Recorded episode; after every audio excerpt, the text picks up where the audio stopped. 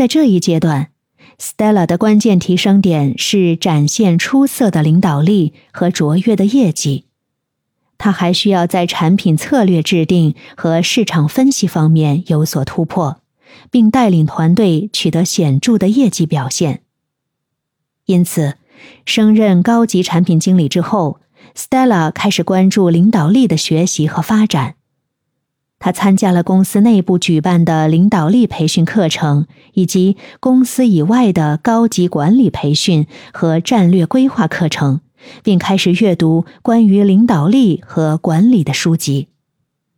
此外，他还在深入学习市场趋势和产品发展策略。他明白，作为领导者需要不断学习和提升，以更好的引导团队取得成功。与此同时，他走出舒适区，主动寻求带领重要项目的机会。在此过程中，Stella 遇到的挑战更加复杂，比如如何更好地应对市场竞争和创新产品等。